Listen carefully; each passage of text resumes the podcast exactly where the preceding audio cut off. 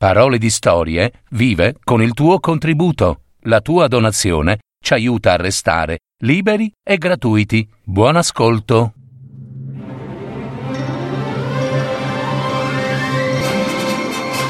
Fiabe, favole, racconti, leggende. Adattamento e messa in voce di Gaetano Marino. www.paroledistorie.net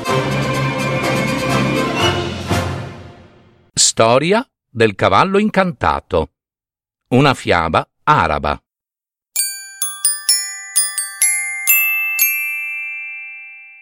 Durante la festa del Novruz, il capodanno che si celebra in tutta la Persia nel periodo della primavera, dopo che i più abili e i più ingegnosi del paese ebbero offerto al re e a tutta la corte il divertimento dei loro spettacoli, un indiano si presentò al cospetto del sovrano, spingendo un cavallo riccamente bardato e imitato con tanta arte che, vedendolo, lo si sarebbe in un primo momento scambiato per vero.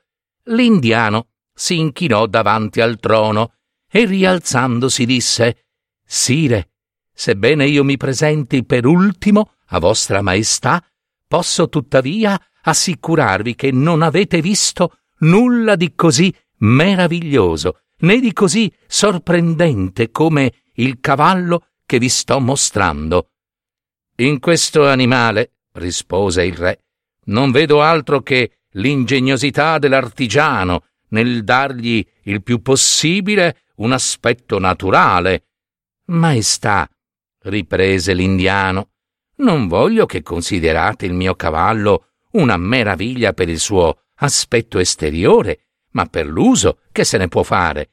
Quando lo monto, in qualsiasi lontano punto della terra io desideri essere trasportato, posso farlo in brevissimo tempo. Il re di Persia disse all'indiano che solo la dimostrazione di quanto aveva affermato l'avrebbe convinto. L'indiano balzò sul cavallo con grande destrezza e dopo essersi ben assicurato alla sella, domandò al re di Persia dove dovesse andare. Vedi quel monte laggiù? Desidero che tu vada là. La distanza non è molta, ma poiché non è possibile seguirti, con lo sguardo devi portarmi come prova un ramo di una palma che si trova proprio in quel luogo. L'indiano girò un cavicchio sporgente alla base del collo del cavallo che immediatamente si innalzò da terra come un fulmine. Sollevò il cavaliere così in alto che in pochi momenti anche quelli che avevano la vista più acuta non lo videro più. Non era passato neanche un quarto d'ora quando si scorse l'indiano che tornava sul cavallo. L'uomo scese a terra e avvicinandosi al trono si prosternò e posò il ramo di palma, quella palma, ai piedi del re. Il sovrano, che aveva assistito con ammirazione, pari allo stupore, all'inaudito spettacolo, provò un grande desiderio di possedere quell'oggetto eccezionale e risoluto ad accordare all'indiano qualsiasi somma chiedesse, lo considerava già suo. A giudicare il tuo cavallo, dall'aspetto esteriore, disse all'indiano, non capivo perché dovesse valere tanto, ma tu mi hai fatto ricredere, e per dimostrarti quanto lo valuto, sei in vendita. Beh, sono pronto a comprarlo. Oh, sire, rispose l'indiano, ero certo che voi avreste apprezzato il mio cavallo e che avreste subito desiderato di entrarne in possesso. Permettetemi però di dirvi che io non l'ho comprato, l'ho ottenuto da colui che l'ha inventato e costruito, soltanto concedendogli in moglie la mia unica figlia, e nello stesso tempo egli pretese da me che io non lo vendessi, ma che lo cedessi in cambio di qualsiasi cosa giudicassi opportuna. L'indiano voleva proseguire, ma alla parola cambio, il re di Persia l'interruppe. Sono pronto, replicò, ad accordarti lo scambio che vorrai chiedermi. Il mio regno è grande, è pieno di città potenti, ricche e popolose. Lascio a tua scelta quella che vorrai. Ma l'indiano aveva portato le sue mire a qualcosa di molto più alto. Perciò rispose al re Oh, vi sono infinitamente grato dell'offerta, sire, tuttavia posso farvi entrare in possesso del mio cavallo soltanto ricevendo in sposa la principessa, vostra figlia. I cortigiani, che circondavano il re di Persia, non poterono impedirsi di scoppiare a ridere, ridere sonoramente e ridere ancora. Ma il principe Firuz Sa, il figlio maggiore del re e futuro erede al trono, si indignò profondamente. Il re la pensò in modo ben diverso e credette di poter sacrificare la principessa anche se restò un po' titubante.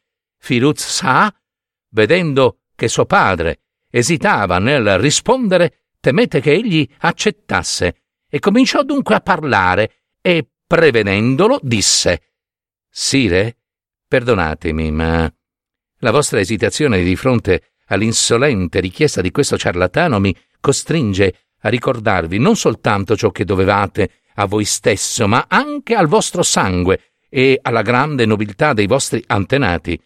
Figlio mio, rispose il re di Persia, voi non considerate che l'indiano può, se lo respingo, andare a fare la stessa proposta altrove.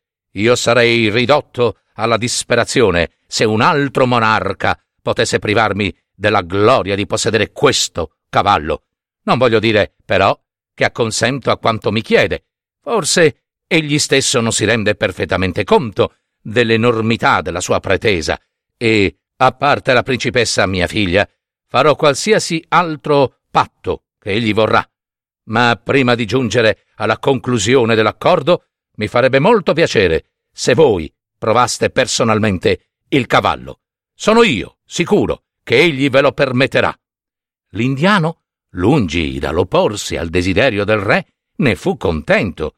Avvicinandosi al cavallo, precedette il principe per aiutarlo a montare in sella e avvertirlo di come dovesse manovrarlo. Il principe Firuzza, con mirabile destrezza, montò da solo sul cavallo e senza aspettare alcun consiglio dell'indiano, girò il cavicchio, come aveva visto fare a lui, lo straordinario animale lo sollevò con la velocità di una freccia e in pochi istanti il re e tutta la corte lo persero di vista. Allora l'indiano, inquieto per quanto era accaduto, si rivolse al re.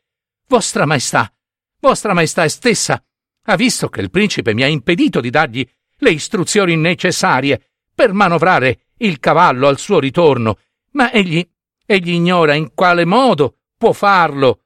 Può, non è possibile che lui...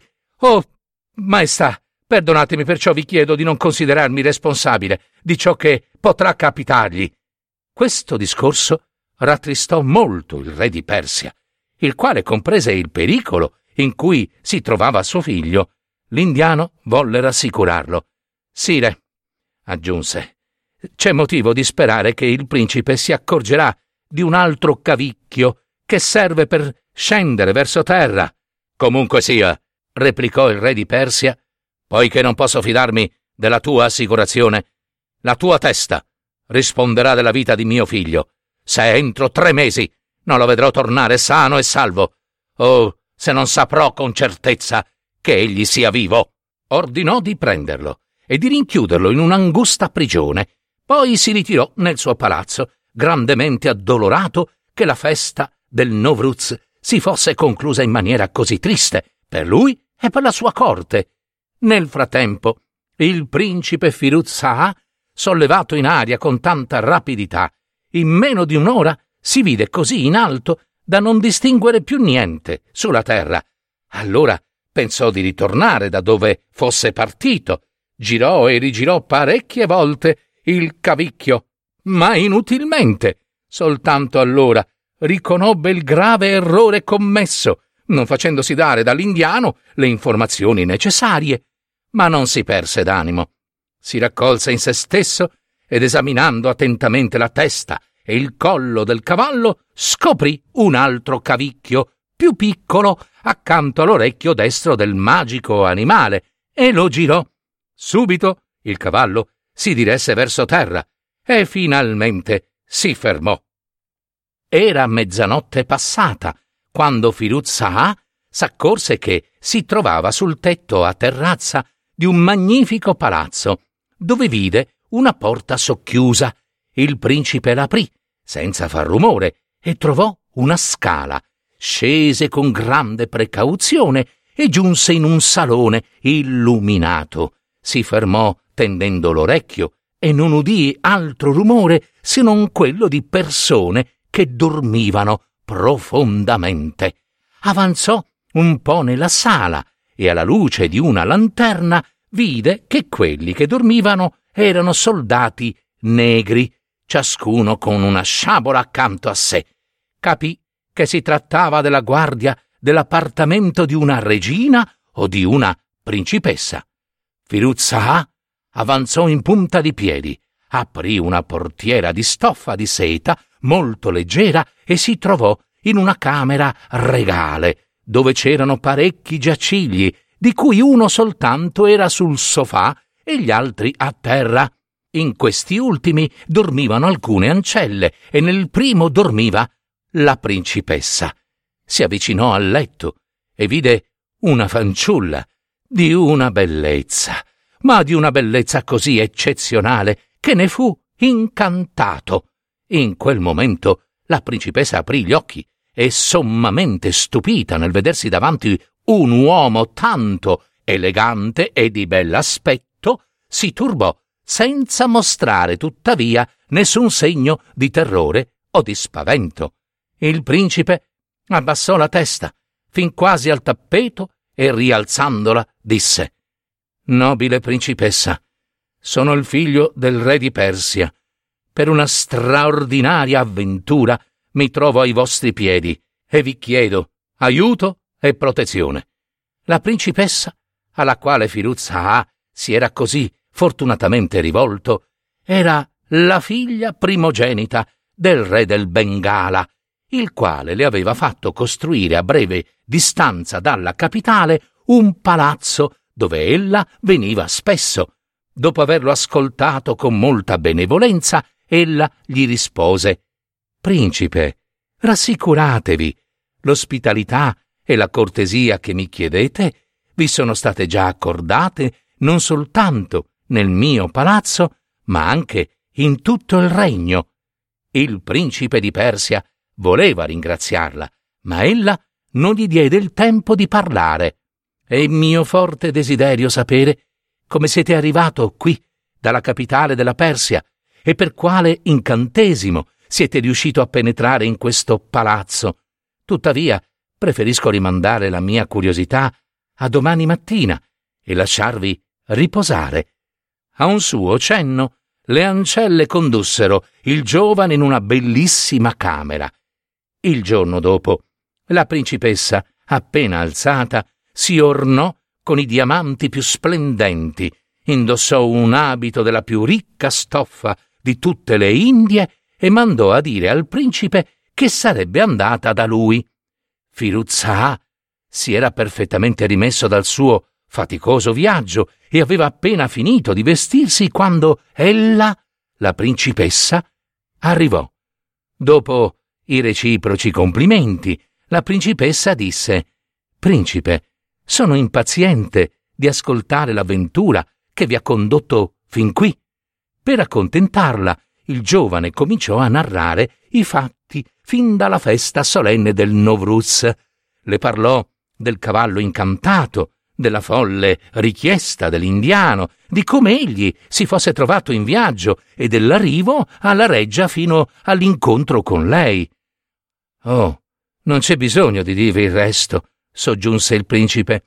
Mi resta soltanto da ringraziarvi per la vostra bontà e la vostra generosità mostrandosi lieta delle sue parole, la principessa allora propose Principe, poiché il caso vi ha condotto fino alla capitale di questo regno, sono sicura che vorrete vederla e salutare il re mio padre, affinché egli vi renda gli onori dovuti.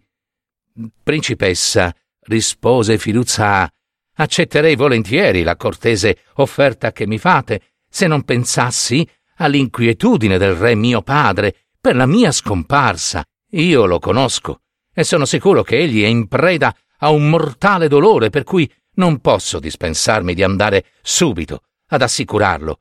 Fatto questo, principessa, proseguì il principe di Persia, se mi giudicate degno di aspirare alla felicità, di diventare vostro sposo, non avrò difficoltà a ottenere da mio padre il permesso di acconsentire al nostro matrimonio e di ritornare qui.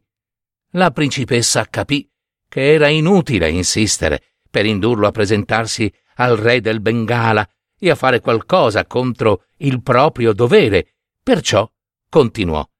Non avevo l'intenzione di oppormi a una ragione così legittima come quella che adducete, ma non posso approvare la vostra decisione di partire così presto, poiché siete arrivato nel regno del Bengala. Promettetemi di restarvi il tempo sufficiente per riportarne notizie più precise alla corte di Persia. Firuzza non poté negarle quanto ella gli chiedesse, accondiscese e la principessa non pensò ad altro che a rendergli piacevole il soggiorno. Per parecchi giorni vi furono soltanto feste, balli, concerti, passeggiate nei giardini e cacce nel parco del palazzo. Per due interi mesi il principe si abbandonò completamente ai desideri della principessa del Bengala, ma allo scadere di questo termine le disse che doveva assolutamente tornare nel suo regno e poi aggiunse Principessa, poiché sono convinto che la mia vita non può essere felice senza di voi, vi chiedo la grazia di venire con me. La principessa non rispose, ma il suo silenzio e i suoi occhi bassi gli fecero capire che era d'accordo ad accompagnarlo in Persia. E così partirono, si sposarono e furono felici per parecchio parecchio tempo.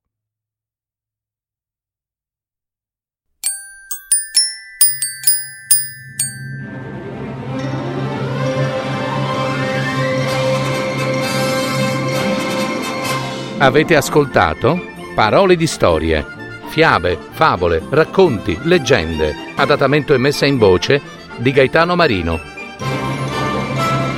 www.paroledistorie.net